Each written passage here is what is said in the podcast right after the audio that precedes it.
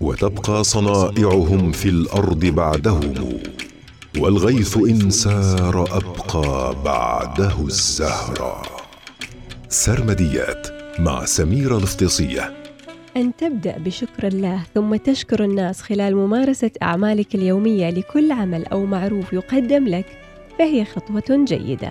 فيجب علينا أن نقدر من قدموا لنا المساعدة ومدوا لنا يد العون عند حاجتنا لمن يقف إلى جانبنا.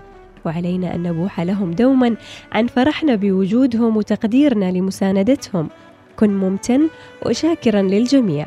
في سرمديات اليوم عن الشكر. فمن لا يشكر الناس لا يشكر الله. يقول الإمام علي رضي الله عنه من شكر المعروف فقد قضي حقه.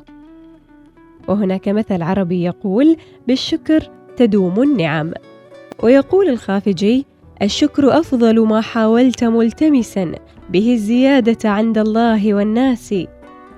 وهناك مثل مجري يقول إذا قصرت يدك بالمكافأة فليطل لسانك بالشكر. ومن الحكم العربية الخالدة لا زوال للنعمة إذا شكرت ولا بقاء لها إذا كفرت.